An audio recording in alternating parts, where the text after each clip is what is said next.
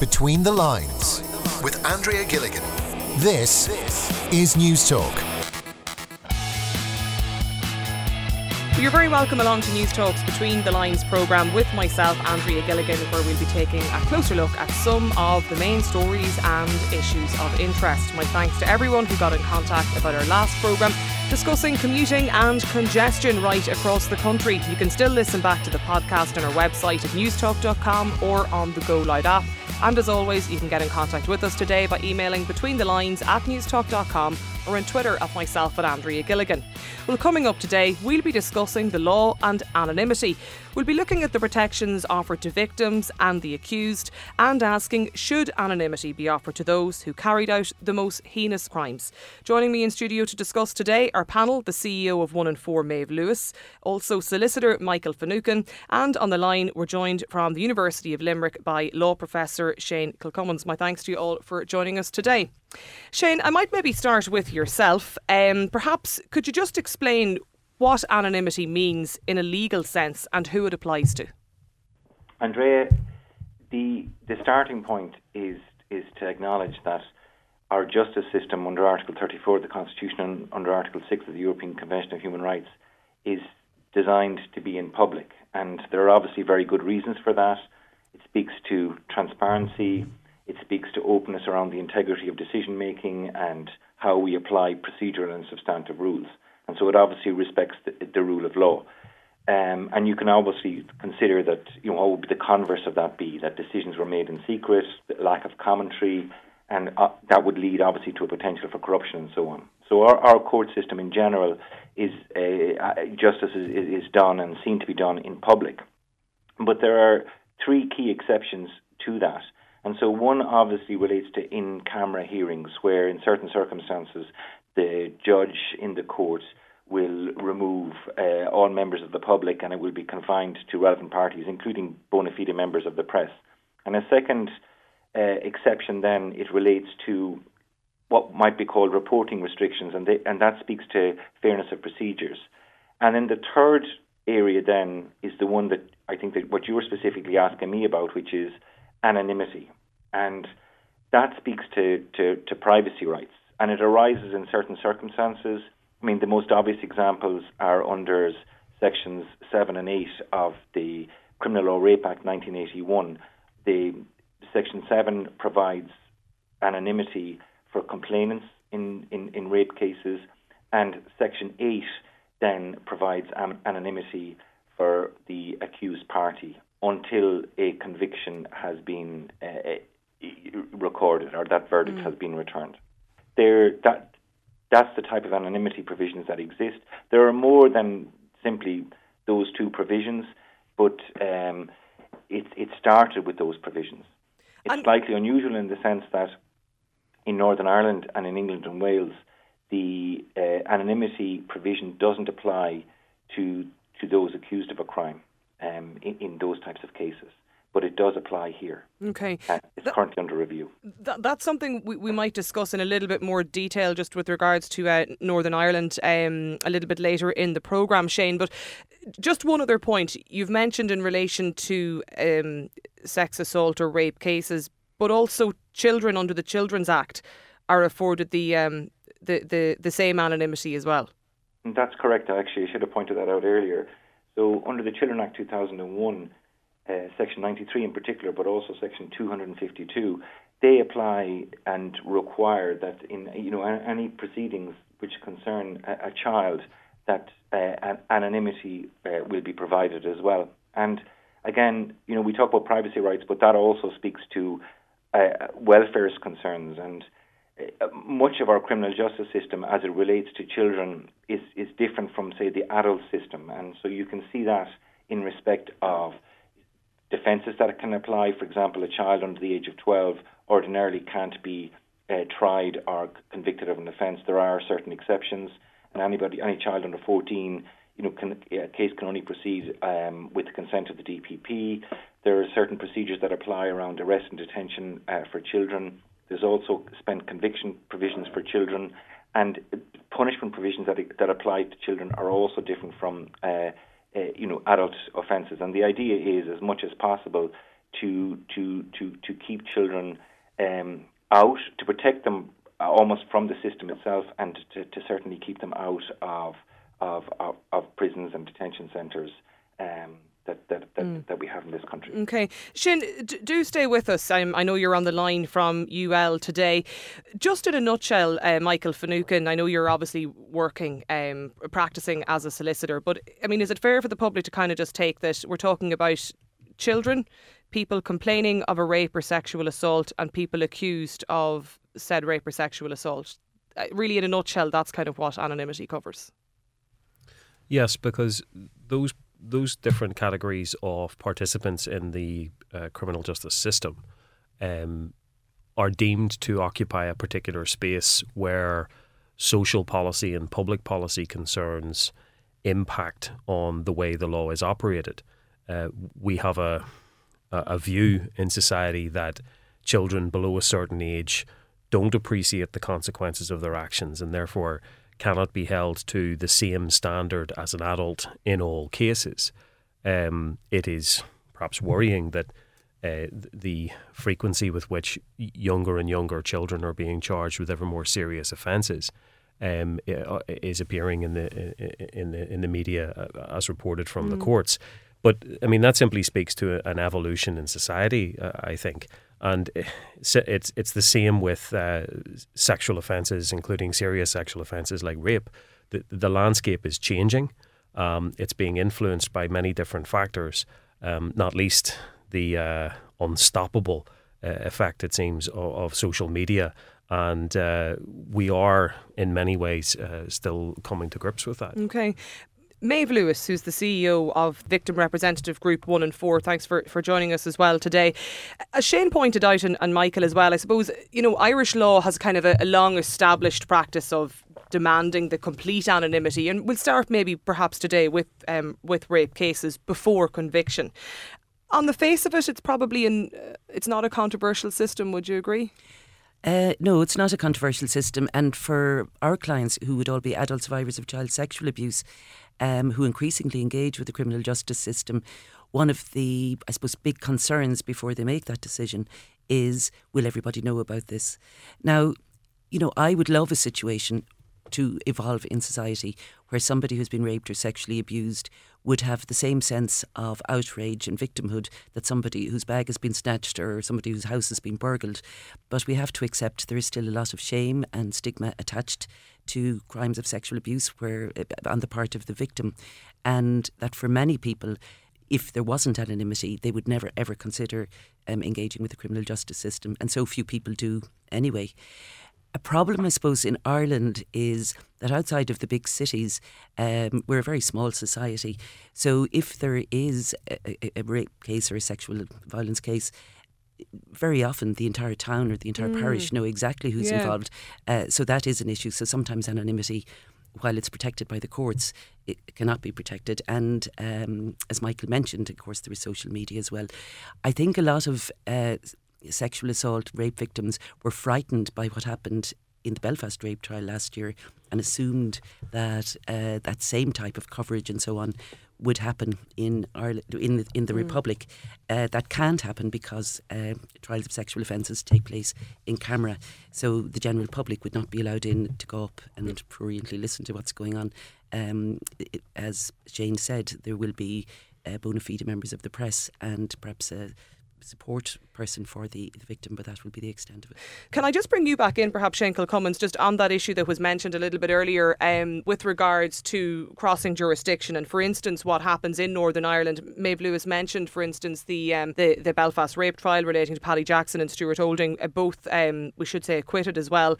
But the, the complainant's identity was protected by law, but the identity of the defendants along with their photographs was quite literally uh, placed and splashed on the front of many newspapers right across um, various different jurisdictions while that trial took place. Just explain to people, Shane, the difference between what happens in the Irish court system and the court systems then in Northern Ireland.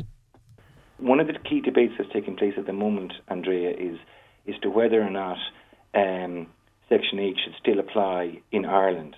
Now, in, in Northern Ireland and in England and Wales, um, the argument is that uh, the accused should not have this anonymity, and the argument being that um, it's not a question of equality between the accused and the complainant, that the comparator for an accused of a sexual offence should be similar to that of an accused um, of murder, for example, and you don't have an anonymity um, as an accused party uh, for an offence such as murder, so why then would you have it for a sexual offence? Um, now, in contrast, the counter argument is, and um, and actually uh, victims groups as well, such as the RCNI and so on, uh, they would lean in this direction. Um, mm. So the argument is that you know there's a real stigma also attached with an allegation of a sexual offence, and that it can, in many respects, result in a de facto life sentence, and that uh, you know that the acquittal itself may not actually get as much attention as the allegations mm. that have been made, and particularly now uh, through the use of social media and so on, that uh, you may have already alluded to that that can be very difficult for complainants, but it can also be very very difficult for accused parties. Absolutely, yeah. Um, and in, and, and, and in particular as well, just Michael to bring you in on that. I mean, because you, you mentioned social media a little bit earlier on, but I mean, in particular, where somebody is accused, brought before the courts of you know a very serious sexual offence or a rape crime, to be found not guilty. I mean, it can often be a life sentence in itself, carrying the the the association of that uh, you know allegation along with you. Yes, well, as I mentioned earlier, the the the peculiar thing about uh, the prosecution of serious sexual offences, uh, including rape, is that you have a, an almost unique uh, intersection between uh, social policy, social morals, people's general hang ups about private sexual behaviour, and the law and the legal system. And the difficulty with uh, these types of prosecutions and, and, and these types of offences is that the detail uh, is almost unavoidably uh, prurient and invasive and unsettling for everyone uh, involved.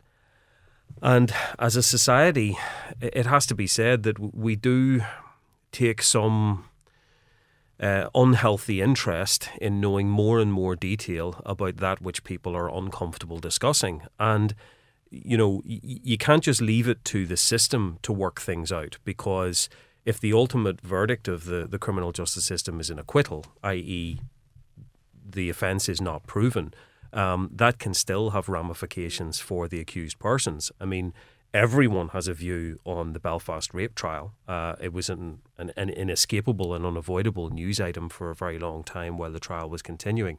The ultimate verdict of the jury, who heard all the facts and all the legal arguments and were there in the room to observe the witnesses giving evidence, it was to acquit the accused.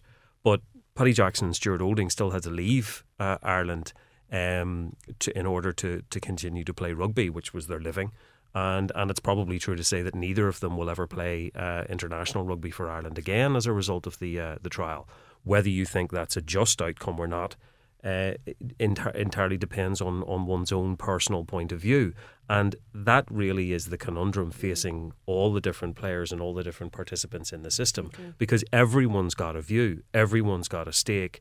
Um, from uh, complainant to accused to prosecutor to investigator, um, and each will uh, advocate their position uh, with equal force, uh, as will the other. I was interested, um, Maeve Lewis, in just looking at some of the other cross jurisdictional um, coverage, you know, of this particular topic. And I, I remember back at the time of the. Um, Jimmy Savile case, some of the victims' rights groups and campaigners in the UK talking about the fact that if you would, could call it one of the benefits of naming the accused is that it might encourage other people to come forward um, you know in, in other cases what's what's your view on that? Oh, I have to say, I have very mixed views, Andrea. And um, I mean, I would go along with a lot of what Michael has just said. Um, I mean, you know, if we take the most recent case, actually, the Harvey Weinstein case, um, the fact that he was publicly accused long before the trial did encourage uh, up to 100 other women actually to come forward. Now, because there's a statute of limitations in the States or in the state of New York, uh, most of those women weren't able to give evidence in court. So it does have that benefit. But to be accused of a sexual assault or a rape, probably carries. Um, a burden on that person if it if the, if the person is not guilty um, that no other crime does, even a murder. So so I would be very torn. Mm. I, I, really. Um, you know, say at one in four, we uh, provide or we offer or deliver a, a, an offender, sex offender treatment program, and you know, I see some of the young guys coming into our young offenders, eight, the 18 to 25 year olds. Um, most of them have been guilty of downloading images of child abuse, going on perhaps act out on that. They're at the start of their lives. Their um, their whole lives are going to be changed by their actions as teenagers, and uh, part of me would wish that uh, they could remain anonymous, but in fact, most of them are going to be convicted because the proof will be there on their laptops and hard drives and so on. Um, so I, I think it's a very difficult one. In the main, though, I think probably it is best that people remain anonymous until they're convicted, and that we certainly avoid the sort of perp walk that you see in the States um, okay. um, all the time.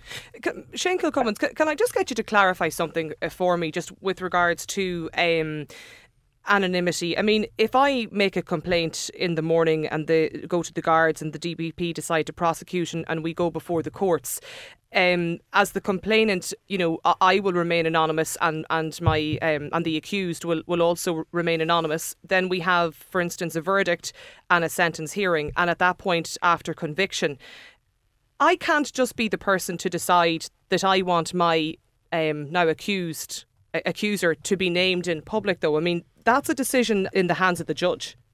it, it is, but uh, you can. Uh, so ordinarily, what happens is that uh, at conviction stage, the the Section 8 safeguard that applies to the accused no longer applies. But then the judge has a decision to make that in in, in permitting the, the convicted party now to be named, will that have consequences for the complainant? So that's one of the first considerations. W- will it have consequences? And uh, in some instances, then a complainant might suggest, well, look, I'm happy, whatever the consequences, I would like this party to be named. So that that's how that plays out. Actually, Andrea, one of the things that I thought I'd like to touch upon here, and mm-hmm. it was a point that was made by Maeve, and I think was a really good point, is that when we talk about reform of this area, um, so the Gillen report in Northern Ireland following the Belfast rape trial, it continues to hold the view that anonymity is not required for the accused party. Um, now, currently, that's under review in Ireland. But any of the submissions that I've seen, and you've heard Maeve, um, the RCNI, and Noeline Blackwell, and the Bar Council of Ireland, they're all suggesting that um, that that uh, anonymity provision should be maintained um, in recognition, obviously, of the need to protect complainants as well. You know, so it's, the provision relates to accused, but they're recognising that you know it, it, it's a it's a, a, better protection for complainants as well because Ireland is small and because of social media and so on. But there's also a recognition that you know the accusation itself is a very very serious one, and I think that as it stands presently. Um, we're we're very different to Northern Ireland in that regard, and we're also different to England and Wales. And it's uh, interesting that you know uh, it, reform has been suggested in England and Wales that we sh- they should have this provision, and in particular, yeah. Cliff Richard, I, the singer, has suggested, you know, that he felt that it was very unfair that the the complainant had an anonymity for life, and whereas you know the police turned up at his house, and from the outset. Uh, uh, even prior to charge, it was known that an allegation was being made against him, and he was saying, you know, that it in effect uh, was uh, seriously damaging to his reputation, and uh, and once it's out there, you know that the allegation became almost more important as to as to whether or not uh, he had in fact uh, committed any offence at all. Um, so I think that uh, the you know the, the commentary in Ireland has been has been very balanced on this. Okay. And uh, Tom O'Malley's review is is being awaited, and I, am I'm, I'm sure that um, he will have very interesting things to say about that the provision and whether it should be, continue to exist for, for those accused. Just Michael Finucane, if I can bring you in, I suppose people listening to this as well today will be thinking, you know, aren't I entitled? Don't I have a right to my, my good name? You do, uh, constitutionally protected, uh, and also there's the, the very important uh, entitlement in, in criminal proceedings that, that a person is obviously presumed innocent un, until proven guilty.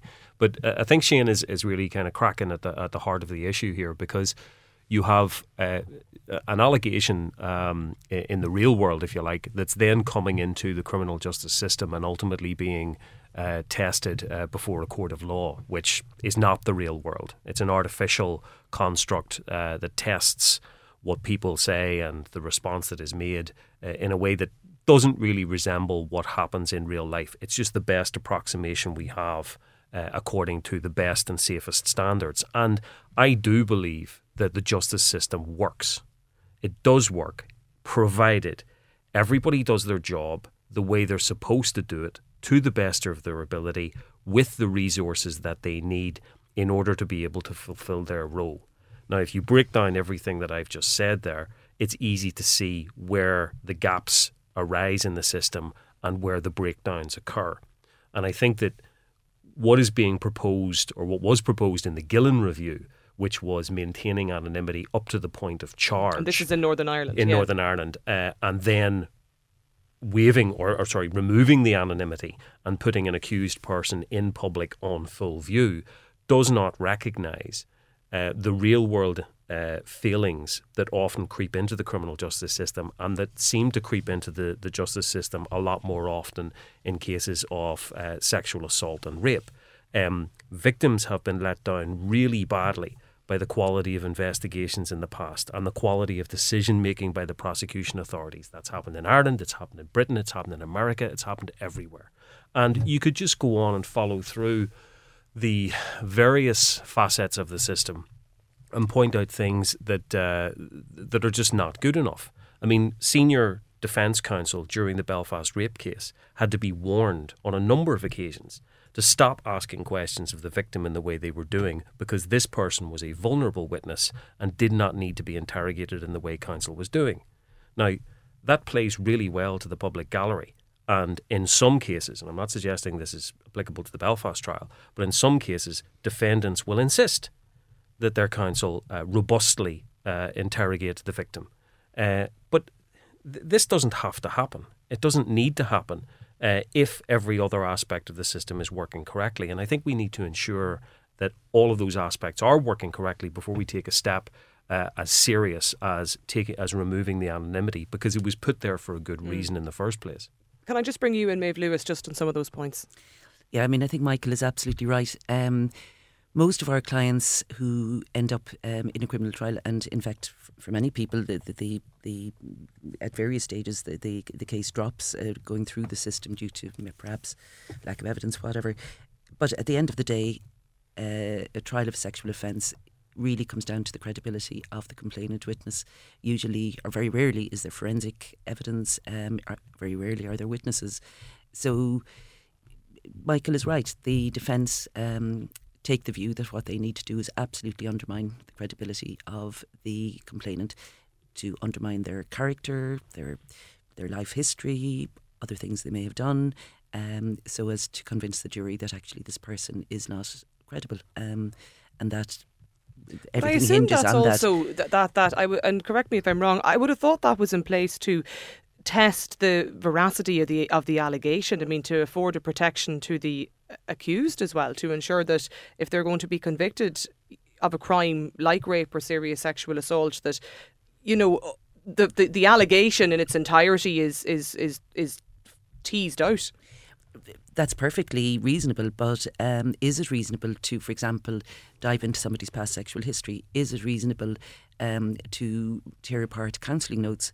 Is it reasonable um, if somebody, for example, has had a mental health issue or something, that that is trumped around the court? And there, I mean, most of our clients would say that after the trial that they feel dehumanised, they feel mm. re-traumatised, and many of them say, even with a conviction, that they wish they'd never gone to the Gardaí in the first place. And I know that's something we talked about actually only on this programme quite recently with regards to sexual assault cases um, with the likes of the Rape Crisis Network, Dublin Rape Crisis Centre, and indeed with yourselves, that the importance and the significance of having a support mechanism in place for complainants um, going through a trial. Like True, and I mean, um, because of a new EU directive, we now have a Victims of Crime Act, which actually places on statute a victim's right to have support during a, a trial of, um, well, in fact, during any trial, any mm. criminal trial, but from our point of view, uh, during a trial of sexual offences, it's absolutely crucial. And to anybody out there considering engaging with the criminal justice system, I would absolutely advise them to make sure to contact a support service such as One in Four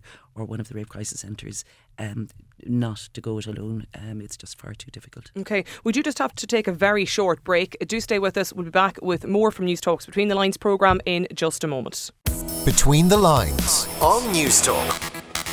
You're welcome back to the second part of today's Between the Lines programme with myself, Andrea Gilligan. On today's programme, we're discussing the law and anonymity. We're asking whether the protections offered to victims are appropriate, and we're asking should anonymity be offered to those who carry out the most heinous crimes. My panel in studio, still with us today, the uh, Chief Executive of One in Four, Maeve Lewis, Solicitor Michael Finucane, and on the line from the University of Limerick is uh, Law Professor Shane Kilcommins. I just want to go back to a point that we mentioned um, just before before the break, and it's in relation to people who make compl- uh, make a, um, a, complaint or an allegation of sexual abuse or, or a rape case, it goes to trial. Um, in some cases as well, Michael, Michael Finucane, people can often be left very disappointed if the judge orders that they aren't allowed, for instance, to to waive their right to anonymity, and and that can we've as we've seen before in some cases that can actually come as um, a shock to people who've, who've gone through the trial with a view to getting justice themselves, and in some cases wanting their um, the accused to be named, and then to find out that actually that may not happen. Yes, uh, it, it, does come as a shock, and, and, and, a recent case reported in the newspapers uh, raised that very point. Um, the, the question of anonymity, though, is one that is, I think, more nuanced um, than perhaps just the complainant uh, seeking to publish uh, or have published the, the name of the in, in, that case in that case I mentioned um, now a convicted person because the ramifications of removing anonymity affect so many other people mm. and it's in those circumstances that a judge is faced with a difficult decision um, but a decision can be reached which won't always keep everybody happy uh, but it can be reached if all the relevant facts and all the relevant information are put before the court uh, and everyone is entitled to uh, put forward their particular point of view on what they think the correct decision ought to be. Um, the, the, the the very difficult uh, thing about um, crimes of, of a sexual nature is that uh, by simply changing one element in the equation, um, you, you, can have huge effects uh, on a, a different uh, a different part of the system or a different part of the equation further down the line. I mean, it, it is often, and you raised the point yourself, uh, Andrea, earlier. It is often uh, a point of serious contention uh, in the, in the criminal process that uh, a victim or a, a complainant's uh, past sexual history should come under scrutiny. Um, in uh, in the course of a criminal trial uh, in in a rape case or case of serious uh, sexual assault. Now, let's say that was removed. Well, if you removed it for the complainant, then you would have to remove it also uh, for the defendant, uh, and they couldn't be subject to that same scrutiny. And yet, one might argue that it was that very scrutiny uh, that persuaded a jury to return guilty verdicts against Harvey Weinstein, because his past activity was put under scrutiny in the New York courtroom. So you can see when you start to look at the system in the round how doing one thing may have an unintended effect further down the line.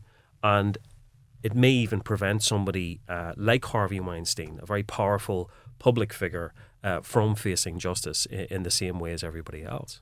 Maeve Lewis. Yeah, I mean, to the best of my knowledge, for example, in the Irish criminal justice system, uh, the fact that uh, an accused person, for example, has previous convictions cannot be um, introduced into the trial until perhaps sentencing, the, where the person has been convicted and sentencing. So I do. I mean, what happened to Harvey Weinstein? Uh, that I don't think that could happen in this country. For example, because of um, the constitutional protection of the media in the states, there were a huge number of articles in the New York Times and in the New Yorker and so on, which blew the whole thing apart.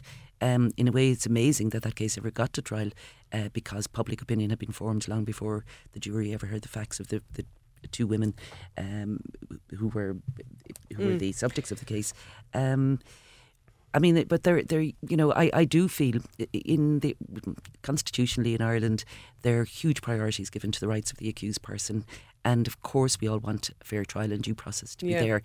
But from the perspective of supporting victims of sexual crimes in court, very often it seems to me, and indeed to the, the victims of, of, those crimes, that the odds are stacked against them. Okay. you know, I mean, literally about half the cases. Um, where we support clients every year, and we support about 35 clients through the criminal justice or through through criminal trials.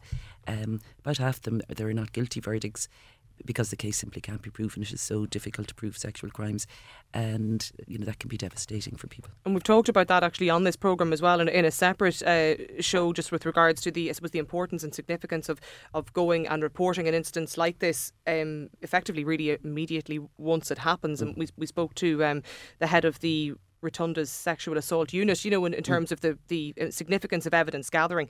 Um, Shane Kilcommins, just a point that was mentioned there with regards to kind of the shining the, the, the light on social media.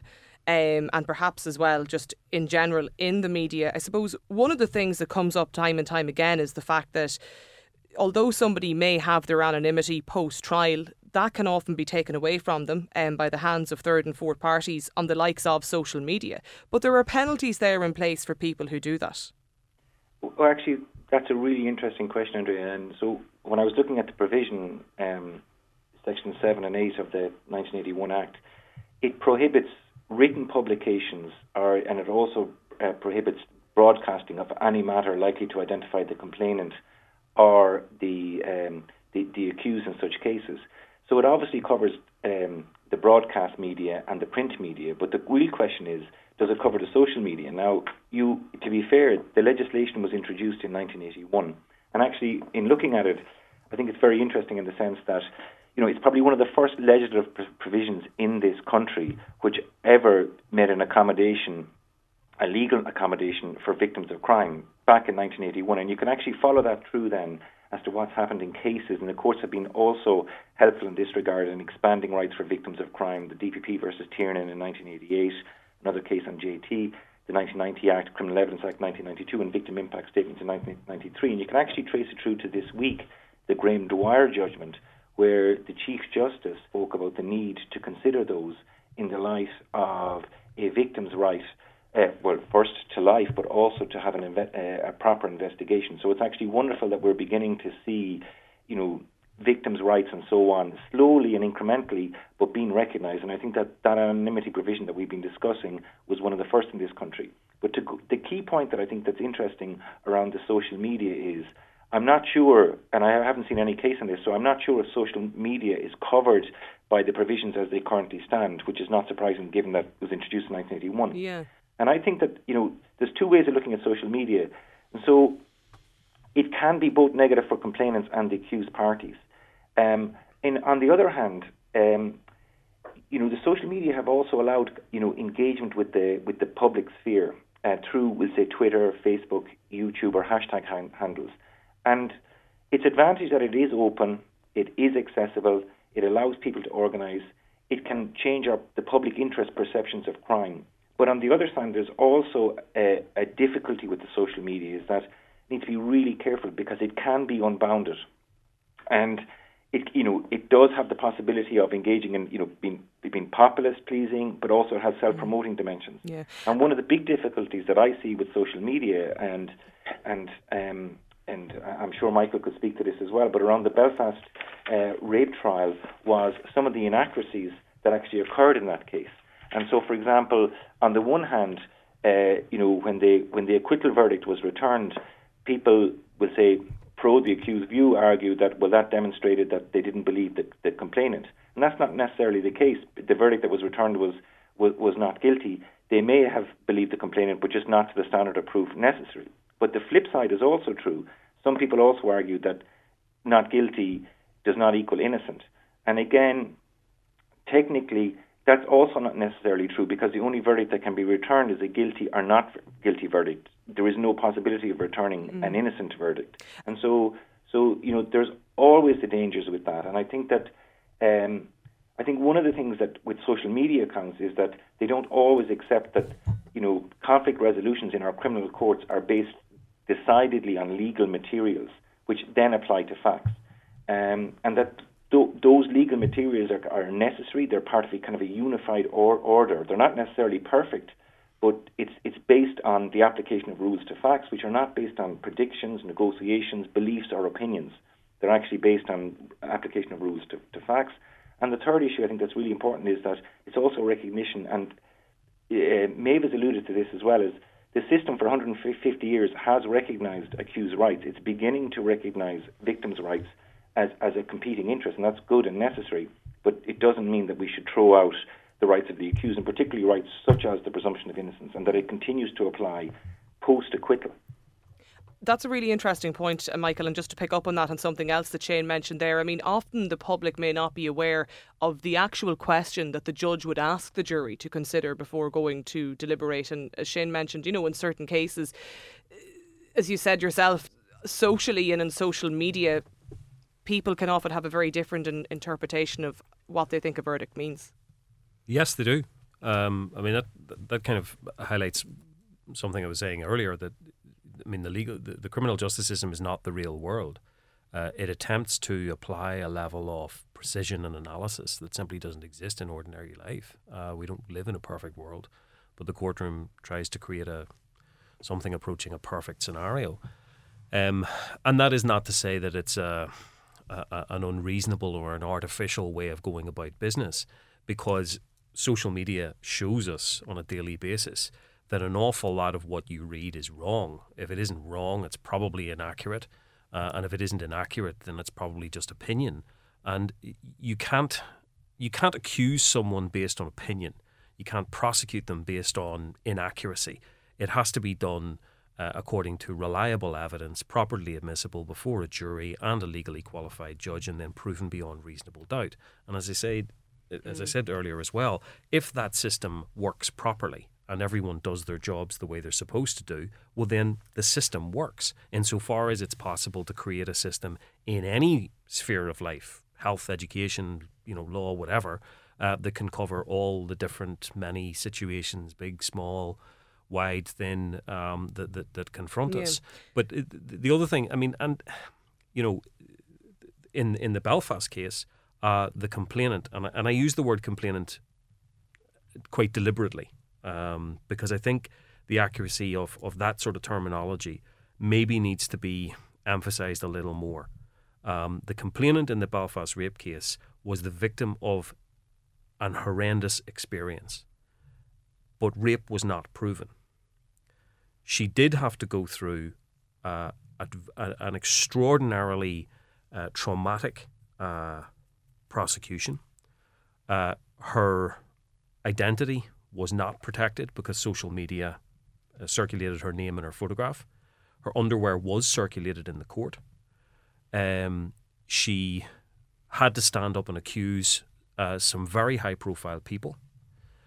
And, you know, what bothers me about those types of cases, most of all, is that while some people, some women, may gain strength from her making her complaint or the accusers in the Harvey Weinstein making their complaint, or other people making their complaints against high profile people. Many other victims of her of, of violent sexual experiences will be put off by those very same circumstances because they will say, if that's what I have to go through just to get like into the courtroom, and I'm, and and, and I, I can't be guaranteed a verdict, nor should they be, but uh, you know, just mm. to get to the courtroom, no thanks. Okay. And a very sorry, if I could just finish with this. No less than the former DPP for England and Wales, Keir Starmer, who's now running for the leader the leadership of the Labour Party, wrote a brilliant article uh, for the Guardian some years ago, and his experience of talking to victims in sexual crimes uh, was almost unanimously that they were asked people who were asked, uh, uh "Would you go through the experience again?" And he he, he put it in the article, and he, he, he put it in the article deliberately uh, I think to create the impact of the answer that he consistently got from from complainants, it was no thanks. Well, Maeve and Lewis, we really do need to learn from that. Yeah, just yeah. on that particular point. I mean, I'm sure that's something you hear time and time again. Oh, absolutely. I mean, I've I've rarely met somebody who has been through a criminal trial mm. um, as a complainant witness, regardless of the outcome, even if there's a guilty plea, even if there's a jury verdict um, uh, of conviction, who would say that if they had known what they were going through, and I mean, the, the truth is, the Gardaí have managed to completely reform, not totally, but a long way down the road to reform how they deal with complaints, um, and they can deal with it in a very sensitive and professional manner. Our clients generally have a very good experience of the Gardaí. The DPP has changed the way they do their business uh, because, for example, now they will explain why they've made a decision not to prosecute, but the courts remain as archaic as they were. Happily, as Shane has said, um, the law, for example, the Victims of Crime Act and so on, are beginning to rebalance uh, the entire system and to uh, give some protection mm. to witnesses, particularly in these types of crimes. But it is still a harrowing experience to go through a criminal trial as a complainant witness. Oh, okay, you're listening to Newstalk's Between the Lines programme. We'll be back with more on this issue in just a moment. Between the Lines on Newstalk.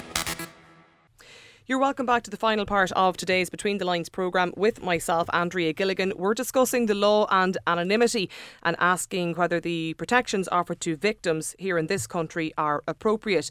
I just want to pick up at a point that was mentioned at the very start of the programme today. Um, Shane Kilcommins, I might just ask you, first of all, is it wrong that you know, young offenders who get an, that they continue to get anonymity when the lives of those that they've hurt or maybe in some cases murdered or killed, they obviously don't get to keep theirs.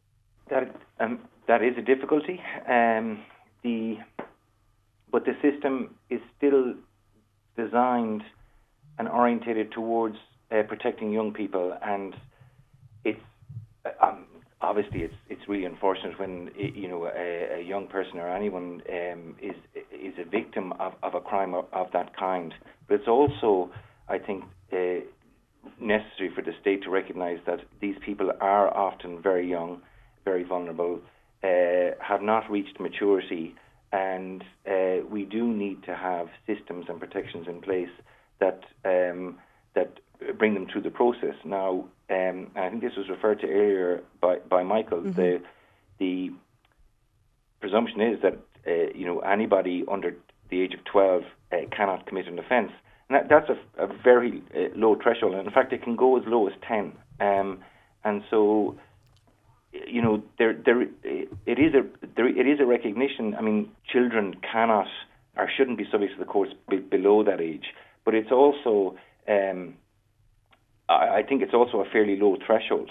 And I think that it is appropriate that there is protections in place, such as an anonymity for children, um, as as they go through the process, and not just anonymity. It's also important that you know that they're if they're arrested or detained, that their parents or guardians are there with them, that they are separated out from a- a- adults uh, a- accused um, um, of of crimes, um, and that as they go through the system, then that you know that the, the provisions that apply, giving evidence via TV link and so on. I, I, think that is really important for children, and I think that we that we it would be remiss of us not to recognise that that uh, they are still the children, and they may have committed uh, you know outrageous crimes, but still the system should afford them proper protections as they go through the system.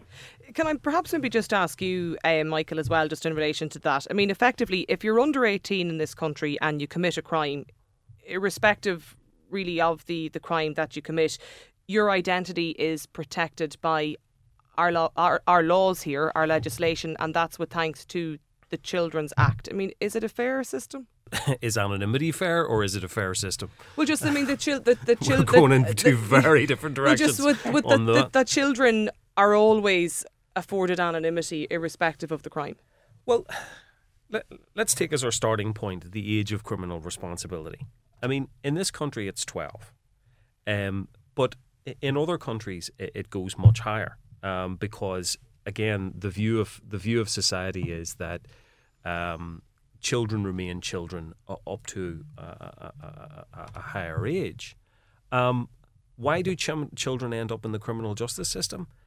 It's not because they're inherently bad. Uh, it's because of environment. It's because of family. It's because of mental illness. It's because of sometimes peer or social pressure. It's because of drug addiction. It's because of all sorts of things. Uh, very often a combination of, of many. And you know, it's no, it's no coincidence. Uh, and I'm, I, I know people listening to this are going to sort of start banging their radios and talking about the bleeding heart liberal. But I mean, it's no coincidence um, that children from the most socially deprived areas in, in, in this city and in every other city or, or, or country across the world end up before the courts with a vastly more uh, frequent uh, regularity uh, than people from affluent areas who come from families that aren't dysfunctional, um, who who aren't being subjected to domestic violence or home drug mm-hmm. abuse on a daily basis, who's you know who are surrounded by people who are encouraging and helpful and read books and, and give them the supports they need. I mean, and you know, then you end up in the Irish criminal justice system, um, which is better than some, uh, but still has an awfully long way to go in terms of, of treating young people. Um, anonymity is about the best thing you can expect, frankly. Uh, you know, the uh, are the support services there? No, by and large they aren't. The Gardaí have done really good work in developing their juvenile diversion scheme, but I mean, they're one agency uh, trying their best to divert young people out of a criminal justice system, which any anybody in the, who works in that field will tell you is not a criminal justice system. When it comes to kids, it's an academy. It's how to teach you to be a better criminal and not to get caught okay. the next time. Can I ask you, Maeve Lewis, just on that point? I mean, I'm just thinking of people who are perhaps, you know, the parents of, the brothers, the sisters, the family members, the cousins, the friends, the neighbours of a young person, a young child who was killed or murdered or, you know, sustained an incredibly horrific attack. Um, perhaps another child, a minor, goes before the courts, is found guilty of that crime. They go through, as Michael said, you know, the um, a juvenile detention system or, you, you know, they, they, they spend some time in rehabilitation But their victim, perhaps maybe in this case, has been killed, and the child who actually carried out this act will remain anonymous forever. Nobody will ever know who they are. They'll you serve the sentence and they'll mingle back into society, and, and nobody will ever be any the wiser. Yeah, I think it's very complex, um, but I think most people will recognise um, that there is an age of criminal responsibility. Most people will recognise, as Michael has said, that not always, but very often and usually, um, children who commit really serious crimes are often have been struggling with the level of deprivation, lack of support, and so on. Um, and and that's important that that is recognised within our system, and that I suppose too there is um, an idea that the possibility of rehabilitation is perhaps greater for younger uh, offenders um, than others the flip side of that is for children who've been victims of crime, for example, children who've been victims of child sexual abuse, very often they have a very rocky way road through the criminal justice system.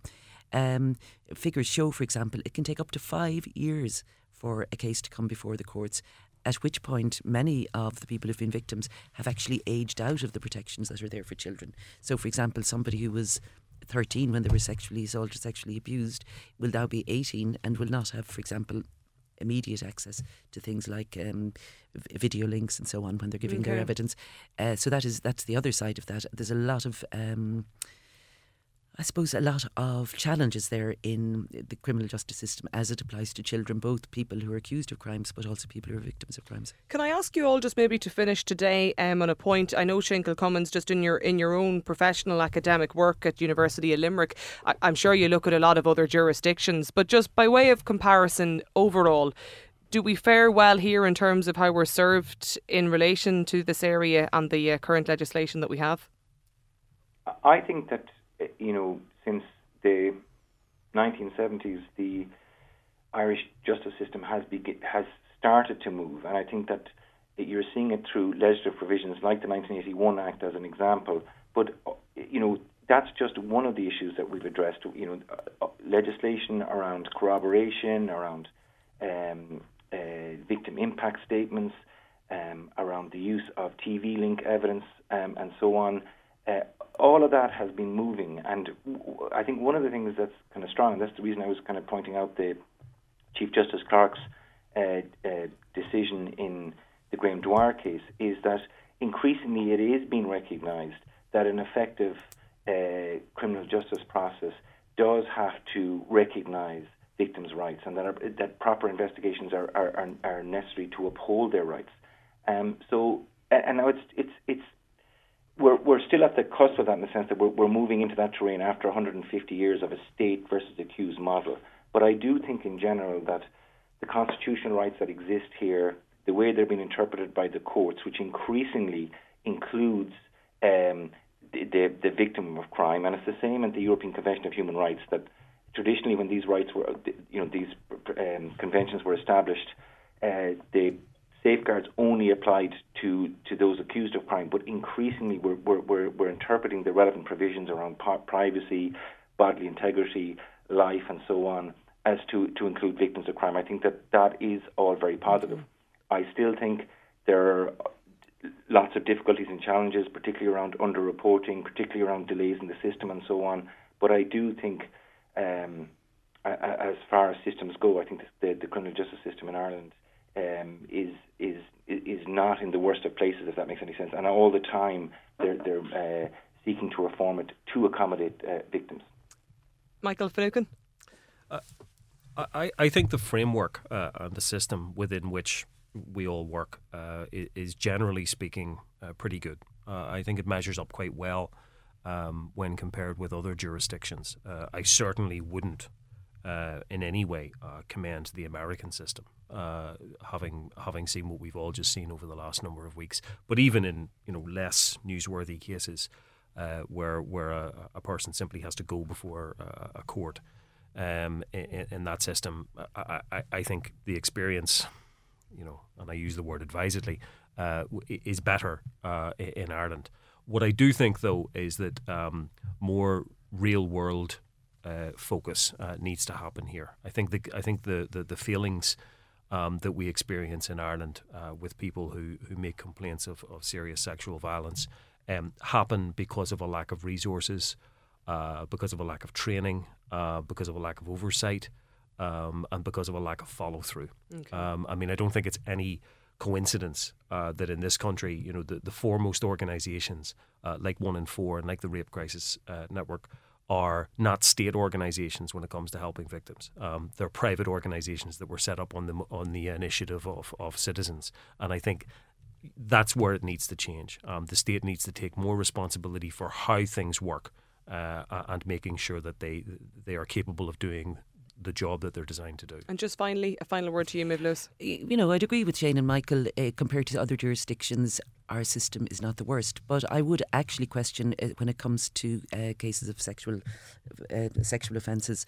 Um, is the adversarial system that we operate under the best is it perhaps something we should consider, uh, the more European system of an inquisitorial system or something for these types of cases, uh, which may reduce the the um, the trauma of complainants going through the system? I'd also say though that no system is going to work properly while attitudes to sexual crimes remain as they are. So there is still a great attribution of blame, I think, to victims of sexual crime, and as Michael has said, there's a huge need for training of all the, the criminal justice professionals, but also um, and this was a recommendation in the Gillen report that judges would give instructions to juries, for example, uh, taking apart some of the stereotypes and myths that exist around sexual crimes when they come to their deliberations. And I think that would be very helpful really interesting conversation today. My thanks to you all for your time. The um, CEO of One in Four, Maeve Lewis, uh, law professor at UL, Shane Kilcommins. My thanks to you for joining us on the line today, and also in studio solicitor Michael Finucane. I'm afraid that's all we have time for. If you've missed any of the programme, you can download the podcast on our website or on the Go Loud app. My thanks to the production team, Simon Keane and Stephen Jordan. I'll be back again with breakfast briefing on Monday morning from six, and with Between the Lines this time next week. But for me, Andrea Gilligan, have a good day.